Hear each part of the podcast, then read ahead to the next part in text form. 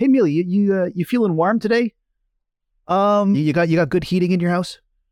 It's it's it's all right. It could be a little cooler. I'm, I'm at my podcast studio. The rest of the house is warm, but the podcast studio is a little chilly. So oh, okay. So you um, know that's why I got my that's why I got my thermal on today. Oh, well, you know, it's funny you should be mentioning, you know, heating and that kind of thing, because our episode is actually brought to uh, our listeners by Park Power. And they're Park the, Power. That's right. They're a friendly yokel, friendly yokel. They're a friendly local utility provider in Alberta. And oh, wow. Yeah. And I mean, if if you are warm, but you're like, you know, my life could still be better. They also do internet and uh, na- electricity as well.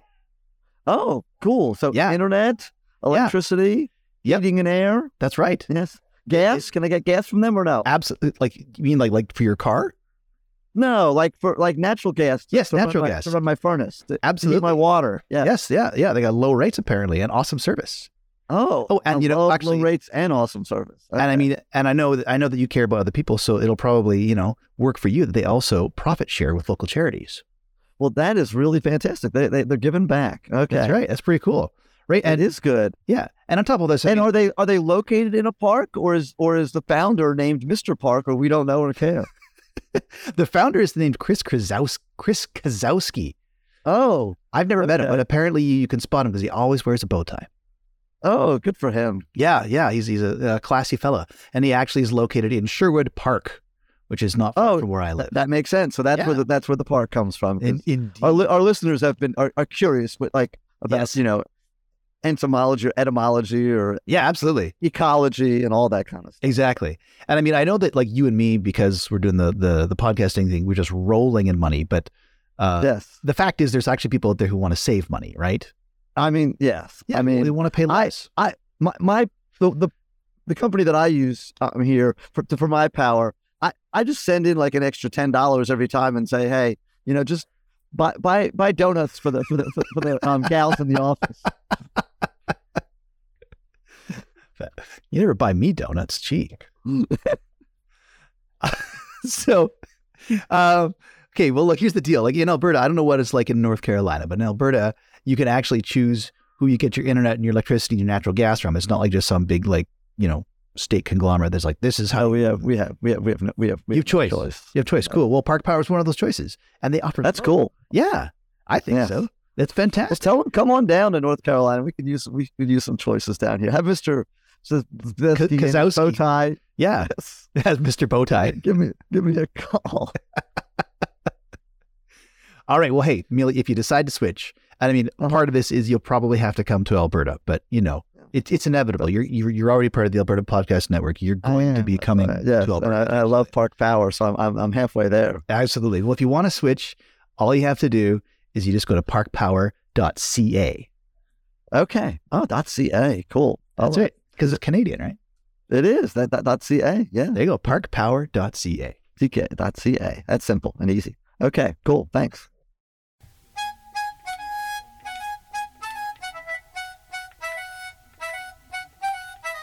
Welcome, unprofessionals, to a zoological, a zoological, you know, and uh, an animated, an animal-filled episode of Unprofessional Development. I am your co-host, Shane Lawrence, and Mealy is not here. He's off fighting a bear or something. I don't know what he's doing, but he's not here because we are diving back into the Ed archives. Ed, if you haven't been listening for a while, is my former podcast, and so we had to dive back into those to find a favorite episode of mine. And um, I mean, I don't like to play favorites.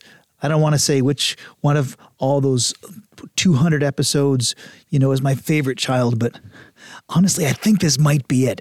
This is a conversation I had with Nick Fuhrman. He does a course down in the States. He does a course about teaching with animals as props, and it's fantastic. You'll never hear a warmer, more caring kind of person, I think, than Nick Fuhrman. He is fantastic. This is well worth your time to listen in. I'm so happy I get to share this with all of you. Here it is. Here's my conversation with Nick Fuhrman. Yeah, how's your day been then? Man, it's been great, Shane. I, I tell you what, I, I want to start by telling you how much I appreciate you reaching out to me about that talk. You know, it is amazing to me the reach of those TED Talks. You know, I, mm-hmm. I have watched them myself before and used them in class periodically, you know, as a professor, but it wasn't until almost three years ago that I did that. Yeah. But I realized that, man, people watch those things and I hear from folks, and it's, it's really humbling to know that that made a difference and that you had the, the effort and the passion to reach out to me and say, I'm going to try to get a hold of this guy. I, that really means a lot. So I, I really appreciate it. Shane, oh, thanks. Absolutely. Well, not a problem. I mean, it was, it was a fun, a fun TED Talk. I'm like, man, I, I want to talk to this guy. Cause it's like, you're, you're this animal oh, guy, you know, it's gotta, that's, yeah. that's really cool. Um, yeah. Right on, right on. Yeah, no, I, I, I loved, uh, I mean, I remember when I was a kid, you know, there was someone who came to my school. I, I didn't quite have this kind of some same, I didn't have the same sort of like, you know, come to Jesus kind of moment like you did, but uh, I still remember it though. I mean, just the, you know, the animals and just, it's so fascinating. There's something very, almost like primal about it, you know? I don't know. Oh yeah. I, and it is. And the thing I think about somebody like Ranger Bill, the guy that really inspired me to take up this career that I'm in now, is that folks like that, that are working for a zoo or an aquarium, that go into a school for less than an hour, mm-hmm. you know, like I talked about in that TED Talk, they're there really with the idea that folks aren't there to see them to learn. They're there to have a good time. So if you're really going to teach something, you got to sneak the learning in. It's it's about edutainment. I always love that phrase. It's mm-hmm. it's about the fun part of using the animals, grabbing the attention of this audience, whether it's kids or adults, and then sneaking in the educational stuff. You know, the what can you do at home to help kind of stuff, which is uh, an art.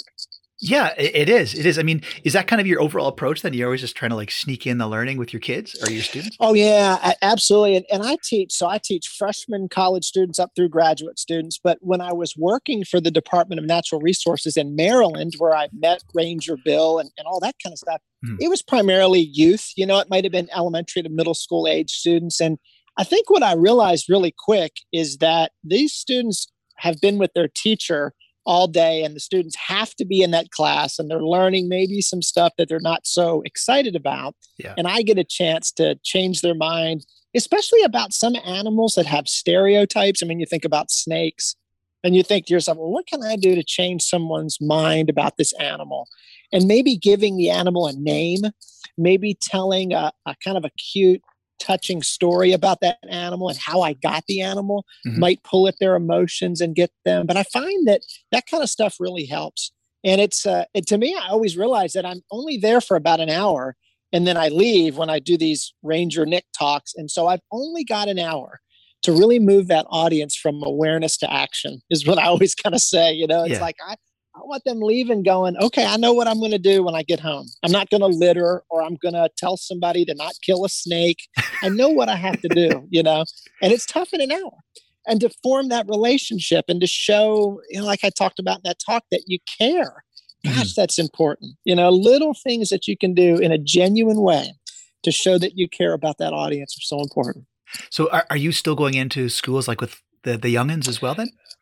I, I sure do. I do that stuff quite a bit. We've got some animals here at our home that my wife thankfully lets me have that are all super, super nice, turtles, snakes, stuff like that, that I use in class at the University of Georgia, uh-huh. as well as going into schools, elementary schools, middle school, high schools, and uh, and talk to students with them as well. So I'm still doing that. If, if I wasn't, I would really miss it, because that is just, I mean, that's where I got started, is mm-hmm. thinking about teaching kids using animals. And it, I just love it. Yeah. And, and what, so you've kind of touched on a little bit, but is, is the main thrust of when you go into these schools, is it about teaching kids about like environmental stewardship? Yeah, it, it really is. And Shane, one of the things we try to do is, is talk about locally relevant environmental problems. So when I worked in Maryland, the Chesapeake Bay watershed was a big thing there. You know, Chesapeake Bay, this big estuary that comes up through the state of Maryland, and mm-hmm. there's a lot of rivers that feed into that bay. Well, there's all kinds of pollution issues and habitat issues, and there are threatened and endangered species that live along that bay. And so we were always trying to talk about things that locally that kids could do mm-hmm. to go and help the animals that we had that I was teaching with. And all of the animals that I had, and I mean snakes, turtles, owls, hawks, falcons, eagles, yeah. all these things had a story behind why they were with me. Mm-hmm. And I think that's what was so powerful is being able to see, for example, uh, a red-tailed hawk, which is a bird that's all over North America. I mean, really, really common. But being able to see one three or four feet away from someone and being able to see one that was missing a wing. I had a red-tailed hawk I used for years that had been hit by a car, mm-hmm. very common injury with birds of prey, and yeah. its wing had to be amputated. Well, when I would take this bird out and people would see the way this bird looked, and even the way he would take, so his right wing was amputated mm-hmm. and he only had his left wing. Well, I would always hold the bird in my right hand. So you kind of have to visualize this. So yeah. here's this poor hawk trying to balance himself on my hand.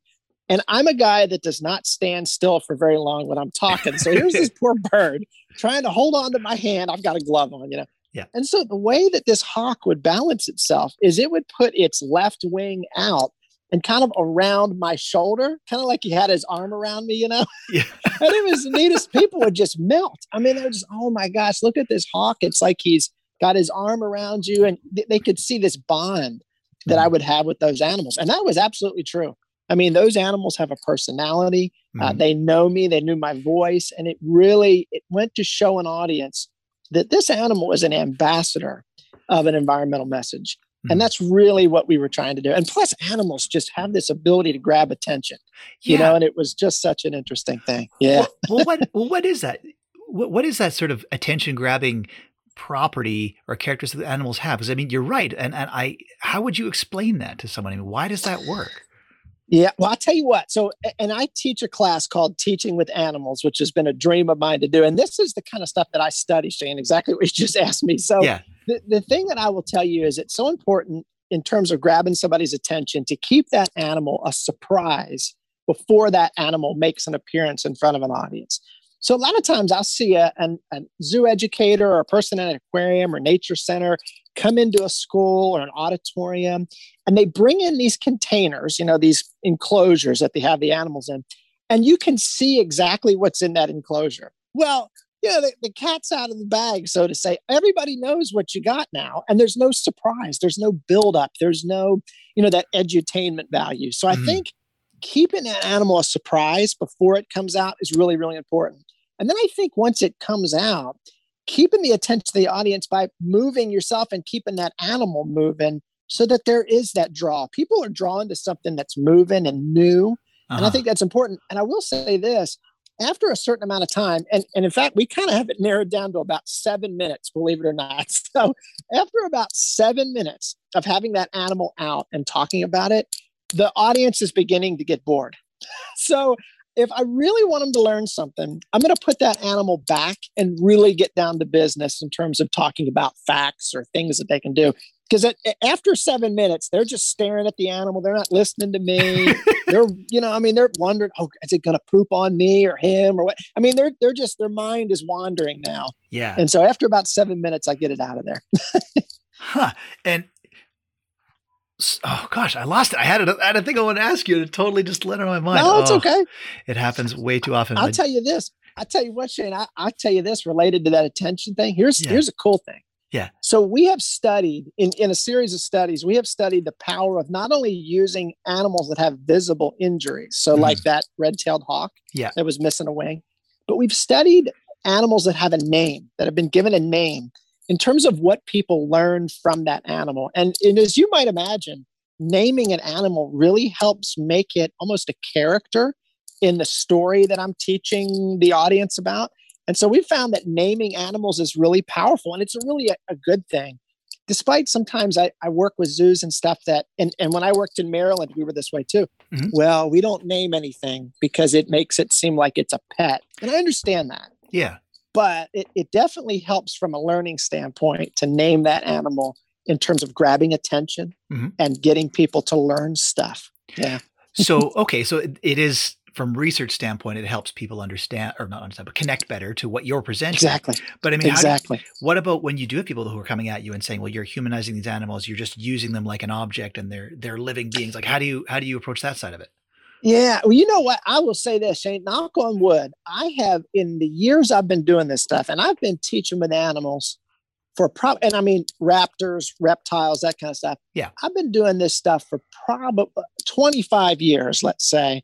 And I can only count on one hand, maybe three times, has anybody ever said, why do you have this animal? What's the purpose of, of having that mm-hmm. in education? Why did you remove this from the wild, for example? And I always keep with me the permits that I have to have the animals that I do. And these are educational permits. So they're not used for entertainment, you know, like a circus might. These are only used for teaching. Mm-hmm. And I think in the three times I guess I've been asked that question, I will give someone a copy of my permit and just say, well, you know, actually I have a permit to have these, and they're ambassadors of a message. And I think what's happened is that somebody sees the personality I have and, and how genuine I am about using that animal mm-hmm. as an ambassador. And I think that they dismiss it from there. They go, oh, okay, I just wanted to make sure you weren't mistreating this animal, or you know, that kind of things, you know? Right. So, yeah. So, okay. So what's the difference between, like, you know, say I've got, you know, a bird that whacks my window, the front of my house, you know, and I go out and and scoop it up and say, okay, you're an educational animal now. I mean, what what do I right. need to do to actually make that, you know, legal? Well, I, I tell you, so any any bird like that, they're all protected. At least in the United States, they're protected mm-hmm. by a, a Migratory Bird Act. So yeah. the Fish and Wildlife Service in the U S protects those things. And so anytime an animal is injured and can't be released, right. usually that animal is euthanized if there's there's no way to make it better. Right. Except if it's a bigger, like a bird of prey or something that's a little bit stronger and can handle an operation and anesthesia and all that, mm-hmm. then there's a chance that they would say, well, like with that red-tailed hawk, you know, this thing is still okay other than the wing missing. If we can find an individual that would take it, a professional, and yeah. use it in education, they'll do that. And that's, right. gosh, when, when I worked in Maryland, we had about one hundred birds. And I would say seventy-five percent of them had been hit by cars. That was the biggest wow. issue, you know, as the reason we get them. And then to be able to use them in education is is just such a, to me, it's such a wonderful thing versus them um, being put down, you know? Yeah. So it's, uh, it, it's, yeah, it was such a, such a powerful thing. And I'll say this too about the animals. A lot of people will, will ask me, they'll say, well, the first thing they'll say is, have you ever thought about being a preacher? I've heard that a bunch, you know. I, I can see that. Yeah. About being, you know, and, and actually, I, I have. My great grandmother, and I think I mentioned this in the TED Talk. She used to call me her little preacher boy yeah. back when I was like five years old because I love. I just I've always loved being in front of people, and I just love to talk, you know. Mm-hmm. So I, people will ask me, they'll say, "Do you ever get nervous before you talk in front of a group or anything?" And I say, "Well, yeah."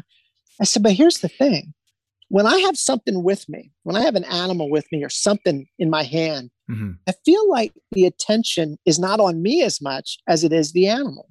And that really helps to calm my nerves down if I am nervous. And right. I tell you, Shane, I've found this with my students too. You know, the students that are really, really scared to stand up in front of the class and give a presentation. Mm-hmm. Um, if I give them a turtle, you know, let's say a box turtle or a, like a gopher tortoise, like you saw in the, their yeah. TED Talk, yeah. I give them something like that to hold. Mm-hmm. And I teach them how to hold it and how to use it as an ambassador. It's amazing how much less nervous they are. I mean, yeah. they're, they're just, they're a much better speaker. Yeah. No, you know, it's funny. I, I teach drama, junior high drama. Oh, okay. Um, and, and a smattering of other things. But uh, it, it's only started doing it this year. And it was actually before your TED Talk. But, you know, I'll, if I have nervous students, I kind of do something similar. You know, if, if someone has to perform something solo, they can have, if they're really nervous, I'll say, okay, you can take someone up with you. And they can just kind of stand off on the side, you know? Oh, and I, yeah. And I, I literally say, you can take your support animal on stage. And, yeah. and it has the very similar effect though, that the nervous, they get way less nervous just having a friend within like three feet, you know? Isn't so, that something? And, yeah. and I think you doing that, that's such a wonderful thing. And then once that student gets through that experience and they mm. realize, all right, I didn't die. I'm still okay. I can do this again. And maybe after a few more times, then their friend doesn't need to be there. And yeah. they can just do this themselves. You know, it, that's an incredible thing. And and I'm so glad that you're doing that kind of stuff because we call them career ready skills, life skills, soft mm-hmm. skills. Sometimes people call those things. Yeah. I, I think those kind of skills just aren't being emphasized enough in, in all, you know, K through twelve, even into college. We're just not spending enough time on those kinds of communication, problem solving, teamwork, critical thinking. Those things. So important. So then is, is part of your approach with animals, is it also to help uh, prospective educators like learn to sort of overcome stage fright or nervousness? Yeah, It, oh, okay. It definitely is. So that teaching with animals class, I would say, I'd say probably seventy-five percent of the folks in there want to be environmental educators. So they okay. want to work in a zoo or aquarium, or nature center, or uh, be an environmental science teacher, that kind of thing. Mm-hmm. But then the other, you know, twenty-five, thirty percent are taking it as a public speaking class because ah. they've heard that it's, it's like public, and it is, it's like public speaking, but without the podium, without the note cards. I just believe in a student developing almost like a lesson plan of what they would do in their presentation, but not memorizing it. I always tell the students, don't script this thing out because I want you to have some bigger, broader issues you want to hit in your mind, but keep it conversational. I find that if the students are memorizing line for line, mm-hmm. and then if they forget two or three words of that one line, yeah. well, the train has fallen off the tracks. I mean, it's just, a, it's awful. I find if you're conversational, And and you're relaxed up there and just talking to the audience. As a, I always say there's a difference between teaching and presenting. Ah. And I really like to encourage students to teach instead of present. You know, I, I just, I find that so important. Yeah. I'll tell you this crazy story. And this is how I am, Shane. I just, that's how I am in class. I've got all these stories and students are. So I know that when I'm teaching with animals, and I'm working with somebody that I know is scared to death of public speaking. And I've had students before mm-hmm. that, I mean, are, are physically sick before they have to get up in front of a class, let's say of even you know fifteen or twenty, and give up a, a teaching demonstration. They're just scared of that. Mm-hmm. But I've found that when that student is up there and something unexpected happens, let's say with that animal, and I'll just tell you this story. This has happened so many times. The student will be holding a turtle, like a box turtle, and, and turtles do this all the time. But the turtle pees. This turtle just pees right there. It is amazing how from that moment forward, this unexpected thing that happens to this student that's scared to death up there, yeah. they laugh about it a little bit. The, the audience laughs a little bit. Okay. From that moment forward, they are such a better teacher. They're such a better speaker. And I'm not saying that, well, send them up there with some animal and hope it goes to really, the really give that turtle I, a lot of water before it goes on. Yeah, that's right. Yeah. But I have seen it so many times. And I and, and my students will all be videotaped when mm. they're teaching, you know, and you talk about an awkward but very beneficial thing is to watch yourself on video, you know, yeah. and the students will watch it and they'll go, yeah, you know, one of my turtles' name is Scooter. They'll say, well, when Scooter peed, I, from that moment forward, I was so much better. Like I just, I became relaxed. I just had fun with this. I rolled with it.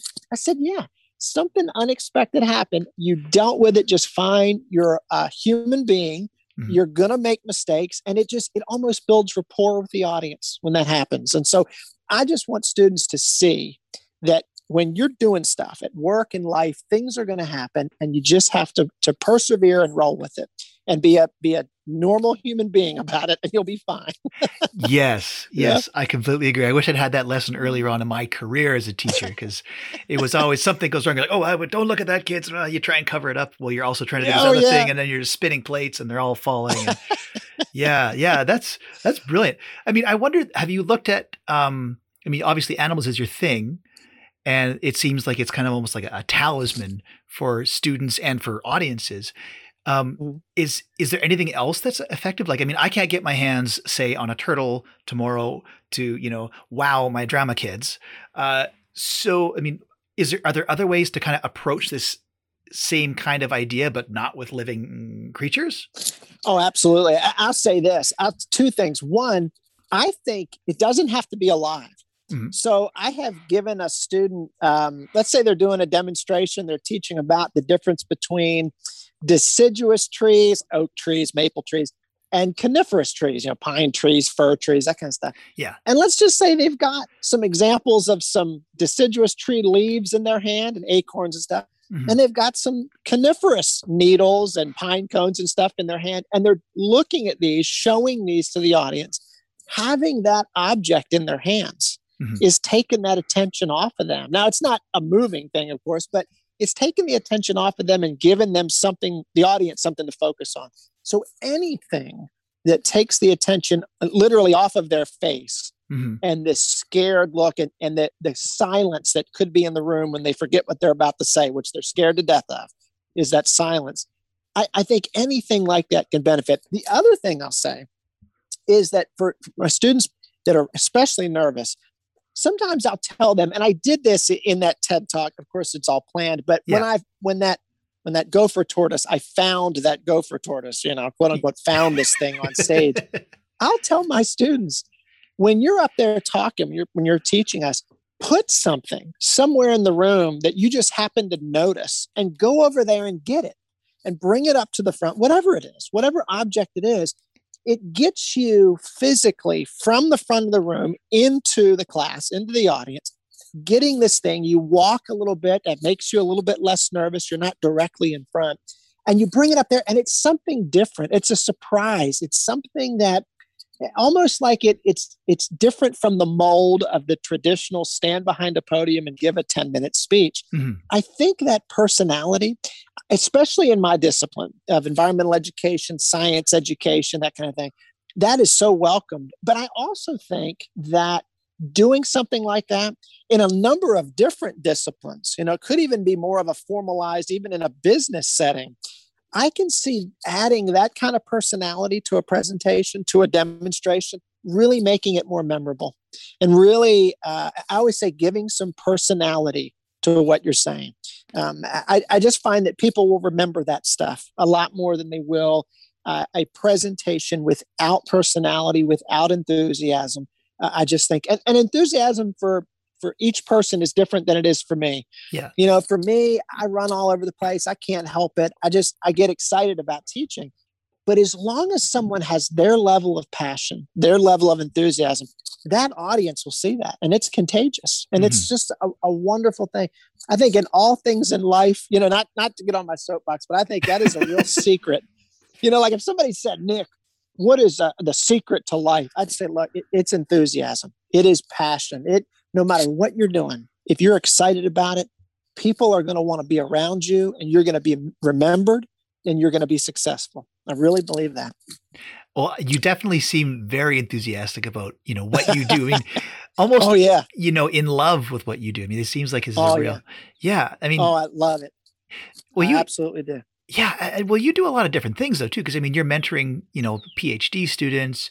You're also going into schools. You are, you know, teaching, you're doing research. I mean, what's, mm-hmm. what's the, I mean, I, I, I'm scared you're just going to tell me that you love all of it, and I'm going to be really jealous. But I mean, what, what's the one thing, there's, if you had to whittle your job down to like one thing, what would that one thing be that sort of drives you the most? Uh, students, number one, is oh. student interaction. It, it does not matter if it's, Um, a PhD student wrapping up, a freshman just starting at the University of Georgia, a fourth grader that we go to visit with in a school with the animals, um, working with the individuals with special needs that I work a lot with here in Georgia. I, I think it's it's just people. It's working with people, especially students, because there's a certain hunger in them for knowledge, and, and I can see their growth. I can see them get excited about something. I can even, particularly lately, uh, notice when things aren't right, you know, with all the COVID stuff going on. And mm. there's some real issues with student loneliness and depression. And, and I can notice when something's not quite right with a particular student. And I can very simply, after class, say to them, hey, you doing okay? Everything doing all right? And then all of a sudden, sometimes they'll open up to me and tell me things that are going on. And I just think to myself, you know, this job that I have, if, if they took everything else away, they took the research away, the grants away, all that stuff, I would not miss that stuff. I mean, I enjoy it, but I wouldn't miss it. If you took students away from my job, I would quit. I would not do this. I, I just, students are the absolute, I can't imagine my life without it, because it's, uh, it's, it's really amazing. And that's why in that TED Talk, I think about myself as a teacher. But I think everybody is a teacher, you know, in a way. Everybody's working with folks and mm-hmm. can make a difference by just caring, building a connection. Uh, but students are the best part. Oh, man, it, it's just uh, when I get in the classroom and, and teach, even if it's online, completely online, I, I just, you know, I love that. Even I do this television thing down here. It's on R F D T V nationally in the U S, and we go every month. There's a segment called Ranger Nick. Okay. and and I go out, and it's just me, and I go out and talk about ag and natural resource related stuff. It's part of a show called the Georgia Farm Monitor. Okay. It's produced by the Farm Bureau here in Georgia, and it airs nationally. And I go out every month into the woods and or in, on, onto a farm or something and show some different thing that somebody may not have thought of before. Right. And even that, I just, I feel like I'm connecting. Mm-hmm. I, any kind of teaching on a camera in front of an audience, I just, I love that. That, that is, uh, I, I will be that ninety year old professor still showing up to work and, and teaching, because I cannot imagine not doing it. Wow. Wow. Yeah. It's cool. Are are there any like teachers in your past that have kind of inspired you on this path? I, you know, I tell you, I, aside from Ranger Bill, I had an oh, environmental yeah. science. Sure. Yeah. Yeah. I, I had an environmental science teacher in high school that was really, really good. Just, I, and I use that word genuine a lot. Mm-hmm. You know, not everybody is going to knock it out of the park every day when they go into class to, to teach their lesson. And I'm the same way. I mean, it's just, everybody's human. And this guy was so genuine. He was so caring. He was so, uh, you could just tell this guy loved what he was doing, and he was really in it for us, you know, as a high school student. And I just remember interacting with him after class, doing things in environmental science with him. Mister Dunkerton was his name. Mm-hmm. He passed away a, a couple of years ago, but I remember just that, that relationship we had. And then I remember uh, some professors I had in college that just, I mean, made a difference. Just, you can look at them and tell, gosh, this person loves what they're doing. And mm. they, they just, and that is so contagious. And I think that stands out more today, because in universities like the University of Georgia, these big universities, it is very much pushed that research is important. And of course it is. And I do a lot of that, and it's okay. But I think sometimes great teachers stand out even more today, because you have other teachers that are so into their research, and that's okay. Mm-hmm. That they view coming into class as kind of like a, uh, yep, this is just a responsibility. I have to be here. And it's just, they're not into it. So the people that are really loving it, we stand out even more, you know, and it's just, and, and I've had a couple of those over the years that, uh, but I'll say this, I think I have learned more about great teaching, not from the people that did a phenomenal job, but probably from the people that didn't do a great job. You know, I looked at them and thought, mm, I'm yeah. not going to do that one day. You know, it's just, I knew that I knew the difference that that behavior they did made, that really shut the class down or mm. made us feel stupid or whatever. And I, I realized, you know, that those little things really make a, a difference in a negative way. Um, but, uh, and that's what I try to tell new teachers and new faculty that are just starting out, you know, like at University of Georgia. Tell them, I say, you know, you just be yourself and realize that the students are always watching you. You know, they can tell when you're not having a good day, and uh, but they can tell when you care. And if you care about them, you're going to be successful. And it doesn't necessarily mean you got to make the stuff easy, because I always say students usually don't want it to be a walk in the park. They want to be challenged. You know, mm-hmm. they want to be pushed and driven and get their money's worth, you know, yeah. out of that class or whatever. So I tell them, don't think that Uh, being super easy is going to get you these great teacher evaluation scores. You know, that goes on. I said, you know, I always I have this, this phrase. I like to be compassionately demanding. and that's like just that. a neat little, you know, it's like, push them, show that you care about them, you know, but yeah. push them and tell them if what you're asking them to do is, uh, is challenging. If you're purposefully being vague about the instruction on, on an assignment, tell them that. Tell them, look, I, I know this is not very clear, and I did that on purpose. I want to see what you can do with this. Yeah. I want to see what your creativity is like. And uh, it's just cool to see that, you know, and, and then they feel like, okay, you know, Doctor Fuhrman told us that he purposefully did this this way. So let's just do the best we can and relax about it and see what happens. And uh, it's good. No, I, that's funny. I, I mean, I agree with pretty much everything you said. I do. Um, oh, cool. that, that I, no, I do. Just the, the idea of, you know, challenging your kids, but I like, I like how we're combining. I mean, you can be hard because you're a horrible teacher and you just don't like, you know, your students or what you're doing, but you yeah. can be, but I mean, when you couple it together with like that passion for what you do, and you're just like, I'm on this amazing ride. It's going to be hard, but you got to come with me. It's going to be fun. But like, that's, that's the kind of ride I want to get on. And I, it actually brings to mind one of my English profs in university. I mean, I worked my butt off for that guy, like hard, but because he was such a passionate, he was so passionate about, about what he was doing. And he came and he shared it with us. And he was nothing like you at all. I mean, if we're talking about being yourself, I mean, he was he was British and very reserved and just oh, okay. ta- talking about romantic poetry. Yeah. And I mean, I just I, I I ate it up, and it was fantastic. And I mean, yeah. you know, that was yeah. So so no, I love that you are that you're combining those two things. Just like, let's get in there, let's be passionate, but let's challenge our students to go on this crazy ride. That's that's going to be hard. Yeah, that's, and especially, you know, when we talk, I teach students about teaching, mm-hmm. and I, I want to get them outside of their comfort zone a little bit, because they're going to be up in front of this class of students, and they need to know how to think on their feet, you yeah. know, and they need to know how to gracefully say, well, this didn't exactly go like I thought it would, and we're going to pick this up again tomorrow and try it again. I mean, just being upfront with folks and saying, just being honest with them. Um, I think that is the, that's the best thing that we can do, you know, absolutely. Being yourself. Yeah. Well, Nick, thank you so much for, for sharing your passion with me. This has been a, a fantastic conversation. Oh man, Shane, I so appreciate you reaching out. It means the world to me that you, first of all, that you watched that talk, and thank you so much for doing it. And, and just asked me to do this. I just love, and like I say, I love talking about teaching. Mm-hmm. And I love talking to somebody that loves teaching too. So I'm so thrilled at what you're doing, and thank you for doing the job that you're doing. We so appreciate it. Well, thank you. And back at you, Nick. I mean, thank you. Uh, Actually, thanks. Now at the end of our conversation, what do you prefer? Ranger Nick, Doctor Nick, Nick? Oh, I, I, t- I thanks for asking. I, that, most of the students call me Ranger Nick. I, but you know what? It, it's, my name is Nick, you know, so uh-huh. if people call me Nick, but a lot of them will say, wow.